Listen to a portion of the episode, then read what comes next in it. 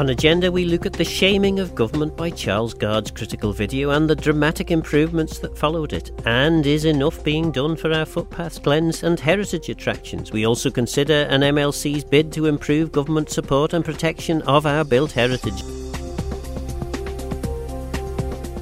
On Manx Radio, we hear from Marlene Maska MLC, that rare thing, a politician who knows what she's talking about, and Daphne Caine, a strong champion for our heritage. Does our heritage matter to you? Should we do more to protect it, or is it all a waste of taxpayers' money? You decide. One of the most effective ways of getting things done in government, it would appear, is to make short 15 minute videos. Is it? It worked for Charles.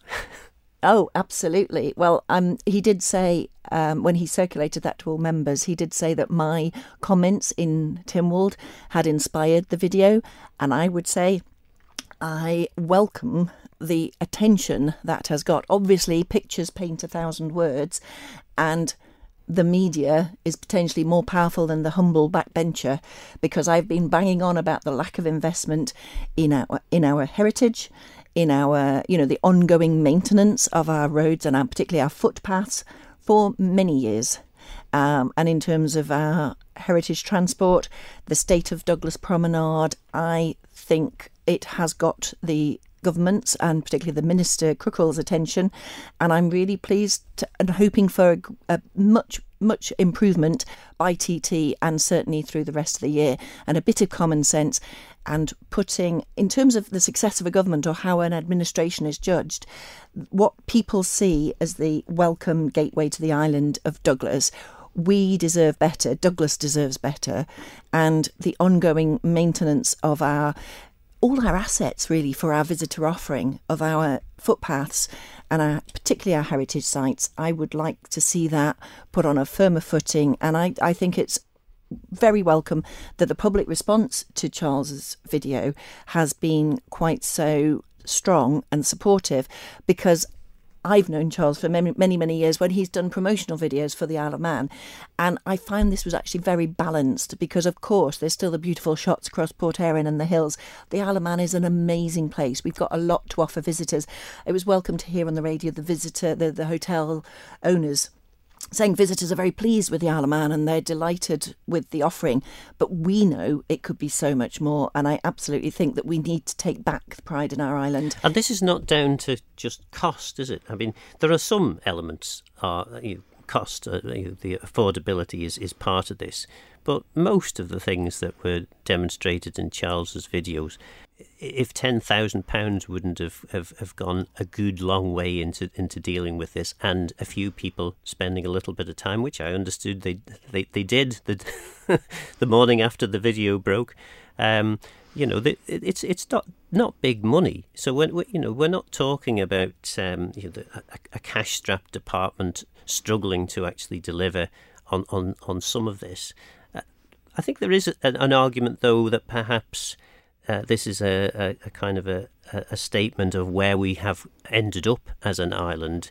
Uh, you know, we have been under funding maintenance now for at least 10 uh, I think it was 2009 was when the when the first savage cuts started to, to, to, to hit in with, with government departments so so this is a this has been a long time in the making um, you know, is there any sort of recognition, do you think, in Tynwald or across government that we can't carry on underfunding investment in our infrastructure?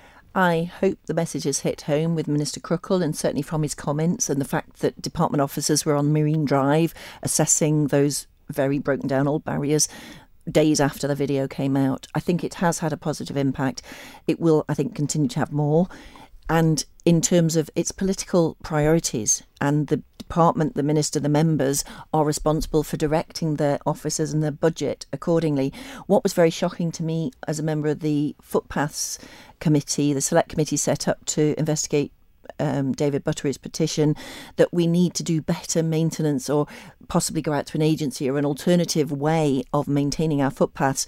Highways Department came and um, officers revealed that in fact, at the present time, they would need an additional £910,000 to maintain our footpaths to the standard that they would like to, and they don't have that that that amount of budget. Obviously, there's three hundred and sixty thousand pounds, I think, for footpaths, and that includes staff costs. But that's not enough. So when you see DEFA gaining um, a million pounds over several years in order to do the necessary maintenance and structural work within glens as a result of significant rainfall events, which we can argue are not are related to climate changes that we are seeing on the island. Um, but the significant amount that's needed for the footpaths is revealed.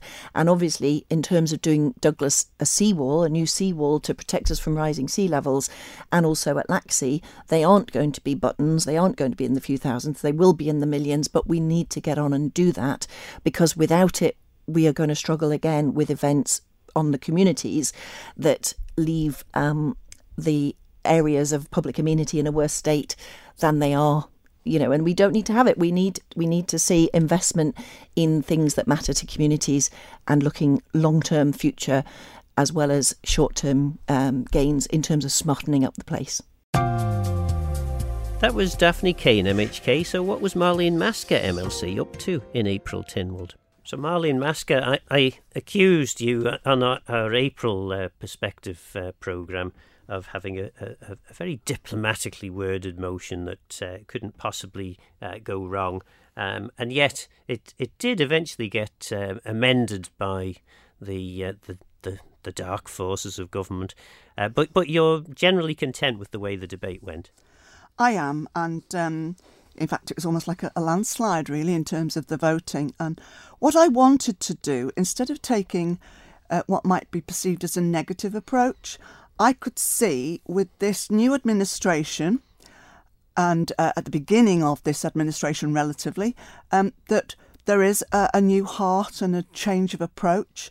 And I thought now is the time to try and capture that with our new members uh, put a little bit of vision out there. There's also new opportunities in terms of different departments working across government in a joined up way. And I thought we need to harness that, try and repair some of the the, the omissions and the gaps of the past in terms of building uh, conservation and our heritage. And I thought the big thing I want to do is to get this select committee over the line because we actually we can look at whatever we feel is appropriate given the, the, the breadth uh, uh, of the motion. And so I was happy to work with the department to broaden, um, maybe dilute so, some of uh, the, the, points, but I felt that there was not a great deal to be lost because, uh, for instance, one of the, the amendments was that uh, something could be done, not should be done, and this is in terms of future investment uh, and different schemes that are being proved in other jurisdictions jurisdictions. And um, I thought, well, yes, uh, let's explore, let's investigate, and uh, and at least the select committee can do their work and get on with the job that uh, has been missing for a long time. And uh, I suppose that you know, it would be useful if we go to back to first principles with this. What you know, what what was the what was the thinking behind bringing this motion? I mean, you, you've obviously uh, before you became a member of the Legislative Council, you've had a, a strong interest in our island's built heritage. Um, but uh, why, why, did you think it was so important to bring this motion forward? Um, well, as you've alluded to, I was the island's first building conservation officer. The task I had facing me when I took that role in 1995, I think it was, um, there'd never been a building conservation officer before.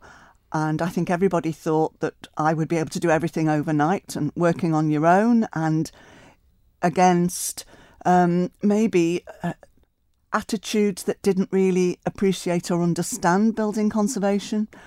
I had a, an enormous task, and then I, I left that role um, after 10 years. During that time, um, it was great that I got political support uh, to introduce a grant scheme that did make a difference, and I alluded to this in the, in the motion in Tynwald in the debate that um, you could see that when that scheme was pulled um, in 20, 2015, I think was the last budget it received, um, the, the the quality and the approach to repairs of older buildings gradually was diluted uh, which is very unfortunate. And I think we could see that building owners take on a big task when they take an older building on, as probably you're aware, Phil. And um, for government to maybe put restrictions on conservation areas and registered buildings, it needs, I would say, to to sustain the support and and help owners and occupiers uh, with the repair of what, after all, is a very important part of our unique heritage. And when that scheme was pulled and I was no longer in the department, Steve Moore took over um, from me. Um, there has been a dilution. And for quite a few years, there was no conservation officer or a registered buildings officer. And again, no one to turn to for specific advice. Um, as part of my role in Culture Vannin, I chair the Building Conservation Forum, which is made up of um, very knowledgeable people from across our community. And people like Charles Guard, Peter Kelly, Frank Cowan, Tony Pass, the um, the archdeacon that was, and I, I hope the new archdeacon will come and join us, membership from Manx National Heritage. And the thoughts of that forum have been for some time that we need to actually take a motion to Tynwald and really try and refresh the, the examination of this important topic before we lose much more of, of our va- valuable heritage. So um, it, the kernel was, was, was there in the Building Conservation Forum, and what I then had to do was decide um, what the timing would be. And to, to do it at the end of an administration, I felt was not really the right the right timing. And so, hence, I brought this motion, which is broad, but um, we've almost breathed a sigh of relief um, that at least we've taken a step forward and there's great potential to do joined up thinking with other sections of government.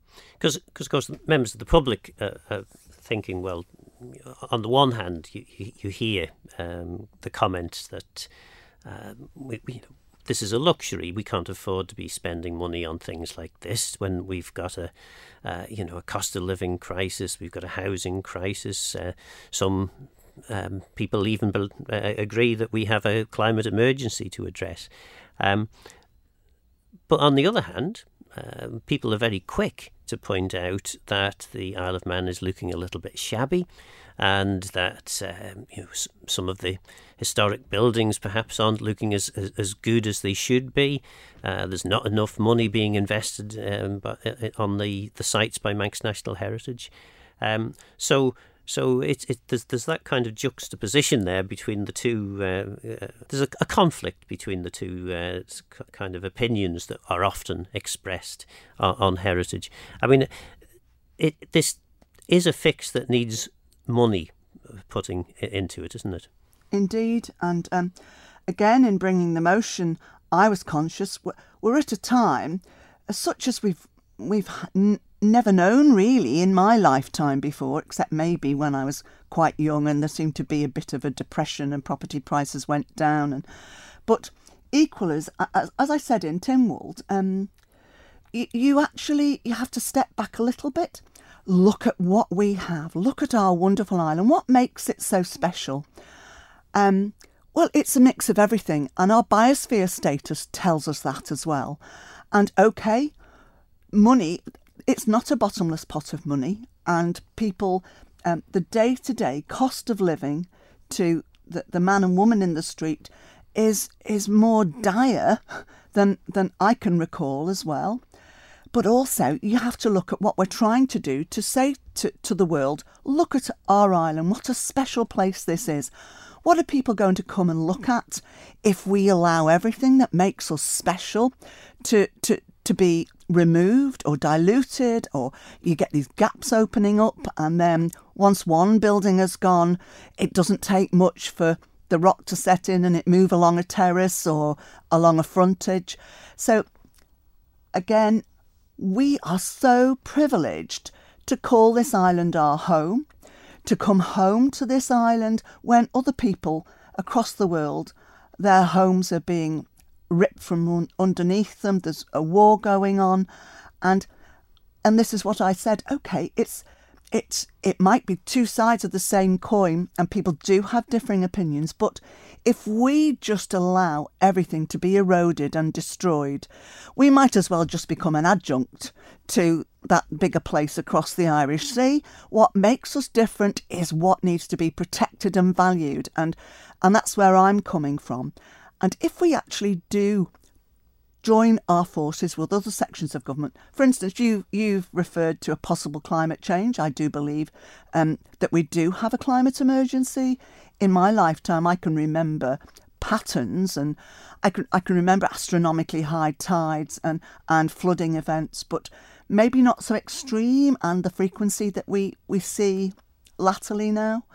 Um, so it, it, it is the two sides of that coin, and I think um, for instance, if there are grants going to become available, if we're going to upskill to address insulating and protecting our buildings, re-roofing, using traditional materials in in a, a, a new skilled, upskilled way, using our local materials, why wouldn't we? Um, and so that can be done hand in hand with appropriate repairs and upgrades to existing buildings and the carbon footprint that's embodied within an existing building. Um, it's there and it should be used in the formula to calculate that carbon footprint. You knock a building down and it goes into a hole in the ground, you've lost all the invested carbon in that building, and then you have to go and find new materials that are carbon rich uh, and maybe use oil products in their manufacture um, we need to be looking at this through a different lens. And again, I'm hoping that's going to be part of the dialogue and the exploration that this select committee can do. And of course, one of the, the most uh, carbon uh, intense uh, materials used in modern in, in, in, modern or indeed any sort of uh, building is cement. Mm. And mm. Um, you'll know as as a a, buildings expert mm. that um, if you use lime, um, lime is, is a much better uh, material to use in terms of making sure that walls stay dry. And one of the, the biggest ways in which you can lose heat from your house is through damp walls. So, so uh, clearly, um, lime use of lime, a, a, very traditional material, something that we have plenty of on the island. Potentially, a new um, industry could be created. Um, these are the sorts of areas perhaps that your your select committee. That's what I have into. in my head, um, and the select committee. I'm so fortunate, you know, that people did vote for this motion and voted for really good membership. So alongside me will be Bill Henderson, MLC, and and also Jason Moorhouse, MHK for Castletown. Um, we actually haven't had chance to meet yet. It's been such a busy kind of two or three weeks, and uh, but we once we meet and outline our thoughts together as to how we can approach this important topic. I, I'd like to think that one of the, the matters we look into and take evidence on is the potential use of local traditional building materials, including lime. And as you've said, um, uh, lime is a really important and local in- ingredient and it enables a traditional building to breathe and uh, when you coat it in, in, in a layer of cement, what happens is the hairline cracks open up, then you get the water going in through those hairline cracks. And the next thing, the water's appearing on the inside of the wall because of the temperature differential. You'll end up with an older building that's then got inbuilt problems of dampness. And so I'd like to think that we'll be able to take evidence from people who've got that kind of expertise. I know um, uh, the, the, the, newly appointed or recently appointed architect, John Paul Walker from Manx National Heritage, he will be able to talk to us about his experience as well in the use of traditional materials. And um, it, it's not going to be a perfect world. We won't have the answer to every problem. But um, I think we'd we'd be in a position, hopefully by December, to really give some exciting and interesting options when, when we go back to Tynwald with our report and recommendations. One of the, the things that uh, one of your members, uh, one of the members of the committee, um, Bill Henderson, mentioned in his uh, remarks in, in the, the debate was the um, uh, that he'd spent some time in, in Llandudno uh, recently and he remarked that it it remained as a very beautiful and pristine Victorian promenade Whereas, uh, you compare and contrast with the Isle of Man, uh, we've allowed over the years various gaps uh, to appear in that beautiful Victorian facade. And of course, one of the things about heritage in particular, people people sort of say, dismiss spending on heritage at, in times of financial difficulty and say, you know, this is a luxury we can't afford. Um, but actually, people come to places because they look good and they look nice. You know, we're talking about uh, increasing the uh, the tourist uh, footfall to half half a million uh, tourists. Well, there has to be something to attract them there. So, so is that again? Is that something that you'd be looking at? I mean, you couldn't really retrofit modern buildings with a, a Victorian facade, but um, is is that an important issue? Absolutely, and uh, I think the island is fantastic and although some parts have been eroded, it's really good in other parts. And so um, some of some of the initiatives that have happened in other jurisdictions look at, at group value. And so we have Douglas conservation areas, some of the squares, the promenade. What we don't have is any enhancement schemes that will encourage people to reinvest in those properties. I'd like to think that um, as I've said, like conservation and green grants may go hand in hand, but help people retain that pride in, in their built environment.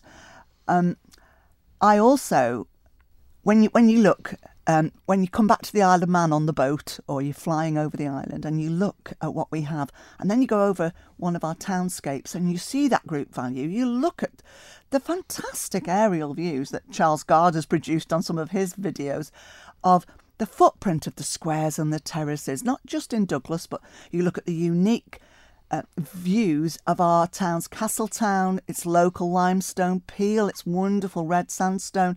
The north, more vernacular, more humble buildings in the northern plain, but then Ramsey has its own unique Victorian and some Georgian terraces as well. So, as you say, people they, they come to this island, they go away with this amazing, most people with a love for the island, and a lot of people want to come back again and again. It's our duty to try and retain that interest and protect our valuable and unique heritage and make the island the special place it is so that we're not just the same as anywhere else you might go to that has the same you know 1950s 60s 70s cladding and concrete. There's a place for those kind of structures as well and a good building should be able to stand up in its time. But it doesn't mean to say that you have to demolish everything and replace. There's there's getting that balance between conserving and preserving the best and allowing uh, really exciting new possibilities as well. So I'd like to think we'll be looking at, at other jurisdictions and the schemes that are working there. And I was talking to Mr. Henderson, he was relating to me how it had struck him how well preserved the Llandudno frontage is. And I suspect we will be looking at that. And um, I, I, I would, I would actually suspect as well that there are some uh, financial schemes that assist owners, even if it's just painting and and improving the envelope of the building, as I would call it, making sure it's watertight and uh, is fit again for its its existing use and also to go into the future. There are some very interesting ideas there from Marlene Maska, but can we afford to save our decaying built heritage? At a time when people are struggling to meet their basic needs, can we really justify spending big bucks on old buildings?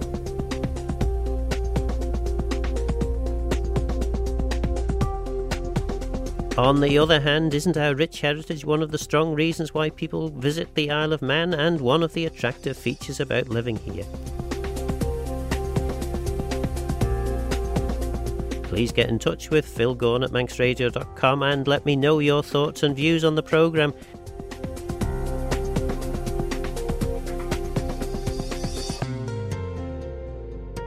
But for now, I'm Phil Gawne. Gura mie eu. Thanks for listening.